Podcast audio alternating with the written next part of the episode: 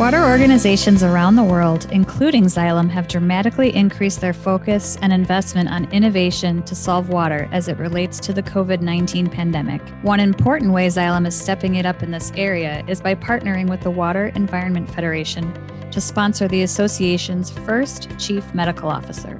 Dr. Andrew Sanderson, a graduate of and professor at Howard University College of Medicine and a gastroenterology specialist at Howard University Hospital, joined WEF as the CMO earlier this year to help further research and solutions in understanding how COVID-19 and other diseases are spread in wastewater.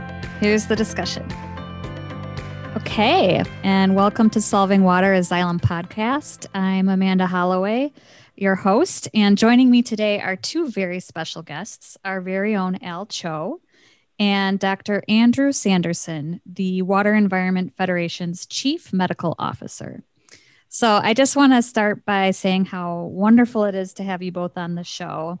And typically, I like to start by having our guests talk about what they do and their backgrounds, and we will get to that, but we could probably talk for an hour alone, Dr. Sanderson, about your experience. And, you know, plus I know that our friend Travis Loop, the host of WEF's Words on Water podcast, covered that with you in some detail a couple months ago. So right.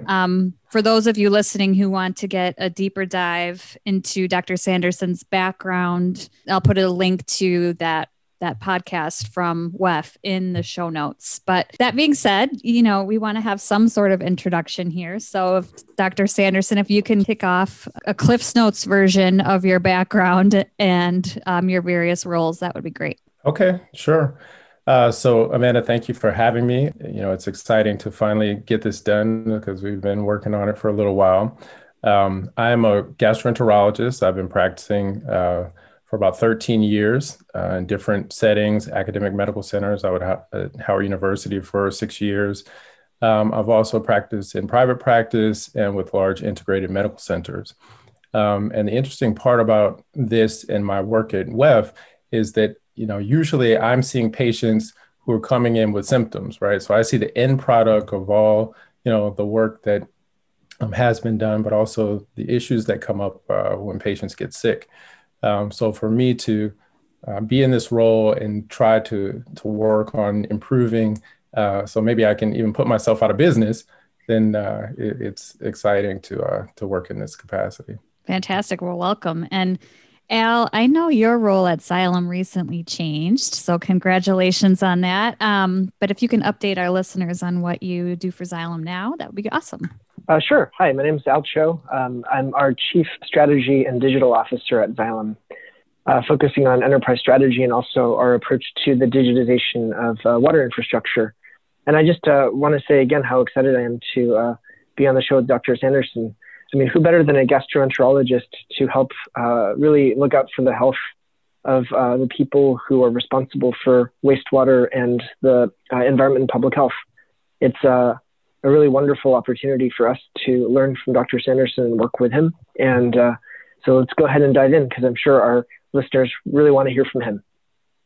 Absolutely. And I think the question of the moment is really just how are you doing and how have things been going this year, especially, you know, you've come into this role in sort of a very interesting year. So, and I know things are just really starting to get underway. So just want to see how's it going? It's going great. You know, I feel like I've received a lot of support and encouragement from everybody at WEF. I've even had some interesting discussions with some of the team at Xylem. And just learning about the water sector has been, you know, one of the difficulties, but also the joys, right? So this is not something that other than seeing patients with waterborne illnesses, something that I spent a whole lot of time thinking about. I remember I did a paper when I was in graduate school, basically on stormwater pollution, which is something I've always been interested in. But learning about all the different facets of the water sector, I actually even took a trip to Blue Plains, which is the advanced wastewater treatment plant here in DC, so that I could, you know, get a visual on all the different components to, you know, what that entails.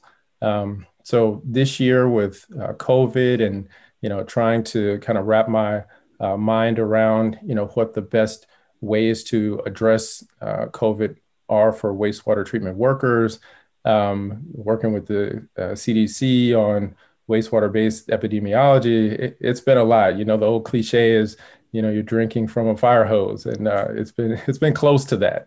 Well, we're so pleased to have you in this role. And one of the questions that I have is just what drew you to apply for this position? And I know I'll get to Al to you shortly to ask about kind of how this all came about. But what interested you in taking this role on, Dr. Sanderson? Yeah. Well, I don't know whether I have a lot of intellectual curiosity or whether I have ADHD, but I like to learn about, a lot of different things. And, I was practicing, medicine, GI for, a number of years, and then decided to go back to school because I was interested in health policy and public health. And in that space, I became more interested in environmental health. And so when this opportunity arose for me to kind of work on a different skill set and to, expand my knowledge of ways to keep people healthy, I jumped at the chance. That's great. So then, Al, if you can help us understand a little bit more about the position. I know you were the leading voice in Xylem in terms of bringing Dr. Sanderson on board as the WEF Chief Medical Officer. So how did you come up with the idea? Like, what was your vision for this? Well, that's actually an easy question because I didn't. This was really a wonderful example of an idea kind of emerging from a team discussion about how we could be helpful during the pandemic. As the pandemic really began to develop, Patrick, our CEO, urged us really to look externally and to reach out into the industry, the sector, and see where we could be most helpful. And we reached out to the Water Environment Federation because it represents so many of the frontline workers in the industry, the people who make it happen every day, and who have been heroes in ensuring the resilience and safety of wastewater during the entire pandemic. And so we reached out to WEF and their leadership. And it was really over the course of a dialogue between a number of people at Xylem and at WEF where, we all started from the basics. We really care about the health and safety of the wastewater community that is out there every day, ensuring that people don't have to deal with untreated sewage in the streets. The crack about gastroenterology, the human intestine is the fountainhead of so much of what we deal with as an industry. And the people who are out there managing it so that nobody ever even has to notice, right, that this complex and critical infrastructure is functioning when so many other things are challenged. We wanted to make sure that there were resources available to protect their health and safety. And that was a bedrock value that both WEF and Xylem share.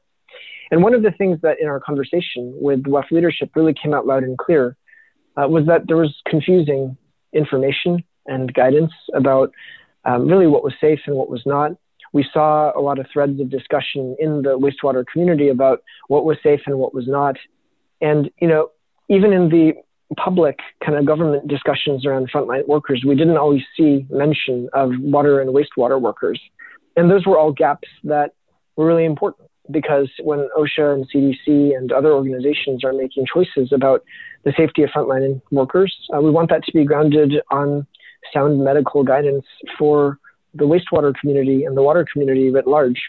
And so it was clear that there was a little bit of a gap, and it was a gap that we thought WEF was really well placed to fill. And so it was really a privilege for us to get to work with WEF in developing the idea and supporting the organization and creating a role, which, again, we were just really excited that came to be filled by Dr. Sanderson. Was it always a gastroenterologist that you wanted to have in this role, or was it sort of it just open to whomever in the medical field? Neither. It wasn't really open to whomever. That we were looking for really a deeply credible voice in medicine, public health, who had the stature and the vision and the experience to really speak as an authoritative voice for the wastewater community. And so, we really left it to WEF and the experts there to kind of take that broader set of, visionary criteria and identify the best possible candidate for the role. And that's exactly what they did. That's awesome. Yeah, I think a lot of what we see in medicine has to do with trust. We're trying to modify patients' behavior. And, even if it's to get them to take antibiotics, if they don't have trust that the provider, cares about them and their health, or that they have, the expertise to pick out the correct treatment protocol, then the patients won't take it and they won't get better. And in the same way, I think that the public health and health policy spaces, it's important that they work together. But we also need, the experts in a particular field. So the pollution that creates disease and disability in the water sector needs the experts from the water sector. So the Blue Ribbon Panel, for instance, that was put together by WEF had both people from academia as well as individuals who are practitioners. So I think that, public health obviously works the best when, all of these minds come together to look at problems and, address it from different vantage points. And then, as Al alluded to, when it's working right, no one notices, right? Because people are healthy and things are going along as they should. And I think with this pandemic, it's just put all of us on high alert to the fact that we need to create systems which are interchangeable and which function together. And so, Dr. Sanderson, what's kind of the first thing that you're focusing on? I know, like I said, that you just really started to dig into the role recently here, just with all that's going on this year. But what's your first project or your first focus area? All right. So I started in July, and it was right on the cusp of WEF introducing the findings of the Blue Ribbon Panel. So I had an opportunity to independently review those findings and just discuss, what my thought process was in terms of, the best way to present the findings and get the word out to the wastewater treatment community so that as I said, people would, trust what WEF and the Blue Ribbon Panel was saying and try to implement some of the guidelines therein. So that was the first thing that they had me work on, which, was great because it gave me an opportunity to interact with a lot of the individual water sector thought leaders so that I could, get, a lot of knowledge from their experience. And then, as I mentioned before, working with the CDC. So that's the kind of the next wave in a sense that the CDC has been developing a national wastewater surveillance system as a way to understand, all of the data that comes in through, the wastewater and using epidemiology as as a tool to predict when and what areas there are spikes in COVID, but you can also use it for other infections as well. And then also to try to tie that data into public behavior data, right? So one of the really interesting parts of the work right now is trying to understand, okay, if in a certain community through sampling, quantitative sampling, we're seeing an elevation in SARS-CoV. What are the people in that community doing? Are they swiping their credit card at bars and restaurants, or are they swiping their card at the grocery store? And then trying to correlate those two to see if that's the reason why we're seeing a spike. So the wastewater based epidemiology is the next step, and then, as an offshoot of the Blue Ribbon Panel, there were some questions that were yet to be answered about the incidence of infectious disease within wastewater treatment workers. So I'm fortunate enough to have a graduate student from Howard University working with me, and we're beginning to develop research protocols to try to answer that question. Well, it's super, super fascinating, really interesting and a tall order, I would say. That's a lot of work to have kicked off just in a few short months here. I was wondering if you would be so kind as to help our listeners and myself just understand what the Blue Ribbon Panel is, just so we have a good idea of what that is. So the Blue Ribbon Panel, again, was a group of individuals. They were academicians, they were practitioners within the water sector that were brought together to evaluate biological hazards and provide information on it. So I think, and I don't want to speak for the leadership at WEF, but I think that, the main impetus was, the outbreak of SARS-CoV. However, their charge was not only to look at SARS-CoV, but all the other, possible infectious diseases that can come from wastewater. So those individuals came together. They reviewed data from OSHA, from the CDC, from the World Health Organization, and then came up with recommendations. One of the biggest questions was, is wastewater infectious, right? That was, we know that we can find the genetic material, the RNA, inside of wastewater.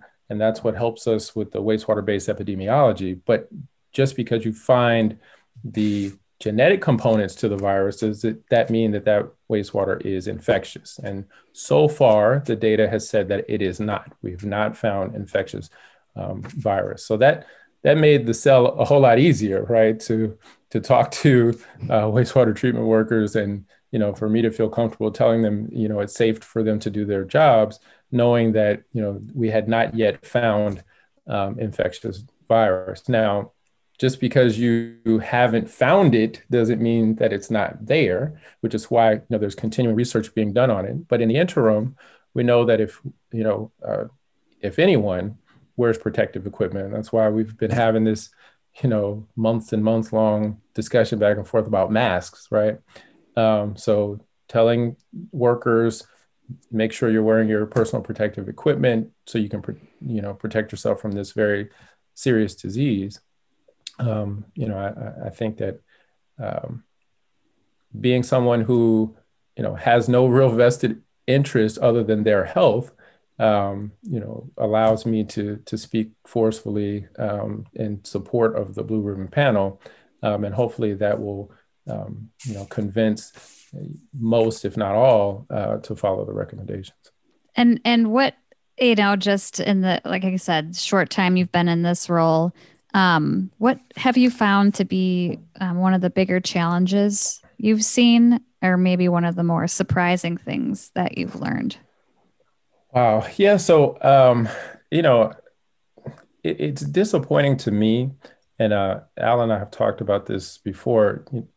Part of my roles in the past, I used to be the medical officer for Health and Human Services, the Office of Minority Health. And in that role, I spent a lot of time looking at health disparities and talking about health equity. So, in the same way, water equity to me is extremely important. So one of the most surprising things to me, I know that worldwide, there's a percentage, 30% of people who have, no access to clean water, which I think is obviously, way, way too high. And then 60% of people worldwide, with no access to safe sanitation, which, obviously leads to disability and to disease. But to know that in this country, there are areas, in the rural South, for instance, in Alabama, for instance, where individuals still don't have safe sanitation, and they're, struggling because, they're fighting from two ends. One is that they don't have the money for septic tanks and things that would protect their health. And then on the other hand, the leadership or the local government will actually tax them or fine them or put them in jail if they find them with these kind of rudimentary sewage systems that they've set up. So it's like being in a rock and a hard place. And again, in this country, with all the resources and all the technology and all the innovation, it's kind of a tough pill to swallow. And I think that I'm very interested over the course of my tenure as the CMO for WEF to try to address that more and more. We're definitely, as a company, continuing to look at every opportunity to reduce those numbers that you just shared, those stats about folks not having access to clean water. In fact, we've partnered with the Chris Long Foundation's Water Boys organization. They're actually drilling a well for a community in Jacksonville, Texas, as we speak right now, that don't have access to clean water. And so we've done a couple projects with them this year. So, it's heartening to see that, you're interested in changing this picture domestically and abroad, and that we're certainly doing that as well. To hear more discussions about challenges and trends in today's water industry, tune in to our other shows on Solving Water, a Xylem podcast, including In the Field with Gould's Water Technology about issues impacting the residential and agricultural markets, Through the Water Cycle, a series reviewing every aspect of the water utilities segment, from treatment to monitoring and reuse, and the Bell & Gossip podcast, focused on HVAC and plumbing systems for commercial building services. Stream, download, and subscribe for these episodes and more. So Al, what do you think at Xylem? What are some ways that we're working with Dr. Sanderson right now? Yeah, it's a great question, Amanda. The important thing is that Dr. Sanderson is really a leader within WEF, and Xylem is supporting WEF. And so we're looking for ways to learn from Dr. Sanderson and the work that he's leading to support WEF and Dr. Sanderson, and to amplify the voice and the findings that come from their work. And it comes down to, the synergy of the values that we see between the organizations. First principle, safety is one of our core values at Xylem. Human health is at the core of our mission, and sustainability is at the core of our strategy. And so that makes it really easy for us to look for ways where we can be supportive and help amplify the work. And specifically, I think this all started with a concern for worker safety, and that obviously, as Dr. Sanderson mentioned, will continue as a major area of focus. But I think one of the things that we've learned, even over the course of the last couple of months, is there's so much more, right, to be done and to be examined from this emerging field of wastewater epidemiology that Dr. Sanderson mentioned, all the way through to, again, this theme of water equity as health equity. It comes down to some of the basic things that we've been working on, even at Xylem, where these questions of affordability and resilient infrastructure tie directly to questions of health equity and water equity. Just, for example, there was a study that came out recently that was looking at the rise in ER admissions for gastrointestinal diseases up in New England associated with heavy rainfall. And they were able to demonstrate that there was a really strong correlation between heavy rainfall events and ER admissions, where there were CSOs, or combined sewer outfalls, that were near drinking water sources. Those are questions of health equity, of infrastructure affordability, of resilience, and ultimately of water equity. And those are the kinds of questions that I think Dr. Sanderson's work is really bringing to the fore. And as you mentioned recently, just this question of access to effective sanitation infrastructure isn't just a question for, emerging markets or abroad. It's also a question right here in the United States. There was a good report that came out, I think it was last year or the year before, by the U.S. Water Alliance and Dig Deep about closing the water access gap in the United States. And there's a remarkable number of people in our country who don't have access to reliable sanitation or water infrastructure. And those are all challenges with health and with equity. And so, to the extent that we all share this commitment to making sure that water issues are not a constraint to environmental sustainability or prosperity or fundamentally human health, as well as the safety of the people who operate the infrastructure that allow us to survive as a civilization, there's just so many different avenues that we'll hopefully be working on together for a time to come. I want to just turn quickly to Dr. Sanderson and ask about some of your experience, both in gastroenterology, but then also your work in public health with the U.S. Department of Health and Human Services. Are there any standout experiences that you've had in either of those areas that you're bringing with you to this role? Well, I think with gastroenterology, as Al mentioned, you have upwards of 32 million acute gastrointestinal illnesses per year, which are waterborne. It might be giardia from somebody who's been, swimming in a contaminated lake. It might be somebody who's, traveled out of the country and, consumed water and gets traveler's diarrhea. But, it's real in a number of senses. Some people are like, oh, you just get some diarrhea for a few days. Well, tell that to the people who are suffering from it. They lose work. That's a loss of productivity. So it all, ends up, affecting, the community as a whole, more than just that one individual. So I think that, as much as in my role as a physician, I want to, reduce disease and death and suffering, then, going to the source, the root cause, is much better than trying to treat patients one at a time. That's a philosophy in public health, going upstream. So from that standpoint, I have a kind of real understanding of how important this work is. At the U.S. Department of Health and Human Services, I think that the interesting part of that is that coalitions I've seen help to get things done. And what I mean by that is a lot of times we would have stakeholders which would come to discuss a particular issue. And, when there were multiple organizations, as I said, from academia, from the community, from specific interest groups, and all of their voices were in concert, then there was a lot more action on the federal government side in terms of putting resources toward it and trying to get the problem solved. So I think that one of the things that I would like to do in this role, working with WEF, is to try to form coalitions, whether they be with public health departments or with academic medical centers around the country, which are focused on, waterborne illnesses, and try to address them head on. That's great. Al, what kinds of plans do you have for this position and any associated programs heading into 2021?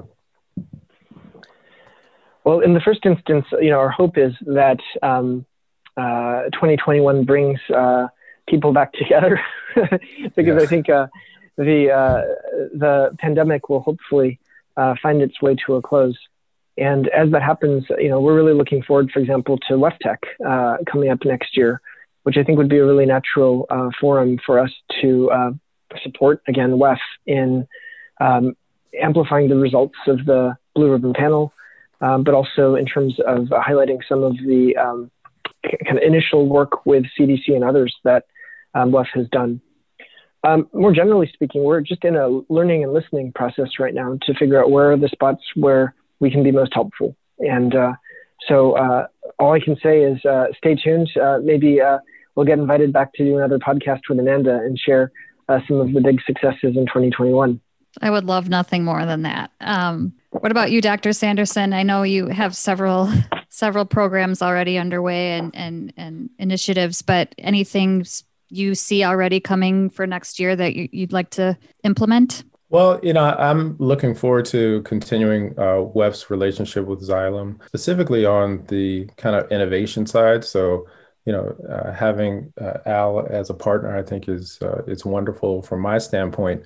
I think that we really have to identify the areas in the country where the infrastructure needs are kind of the most prevalent and, identify those groups which are kind of suffering the most and try to put whatever resources, we can as a community, water community together to try to address those. I think that, with everything that's going on with the pandemic, with the economy, the last thing that, people want to worry about is, turning on the faucet and not having clean and safe water to drink. So I think that, as much as we can do, along those lines, I'm looking forward to 2021. Definitely looking forward to 2021. Yeah, who isn't, right? As a way to mitigate some of these issues. Well, fantastic. I mean, anything I missed that you want to touch on before we wrap up here? I would just personally like to make sure that we have the chance to give Walt and his team at WEF a big shout out for making this happen. They've been great partners and really have brought a lot of leadership to a space that was in some trouble and needed it. And so really hats off to the team at WEF and also for hooking up with Dr. Sanderson and bringing, I think, a powerful new voice into the discussion around wastewater and health. Absolutely well said, Al. So really, really great speaking with you both today. I really appreciate your time. I know you're super busy. Like Al suggested, I would love to be able to check in with you again next year on a future podcast episode as to how things are going. Thank you to our listeners for tuning in. And as I mentioned in the intro, I've included a link to Dr. Sanderson's podcast with WEF's Travis Loop in the show notes, as well as a link to more information on this role and Xylem's overall COVID-19 response efforts. Also, love to hear from you. If you have ideas for guests or show topics, please contact me at amanda.holloway@xyleminc.com. Thanks so much, both of you.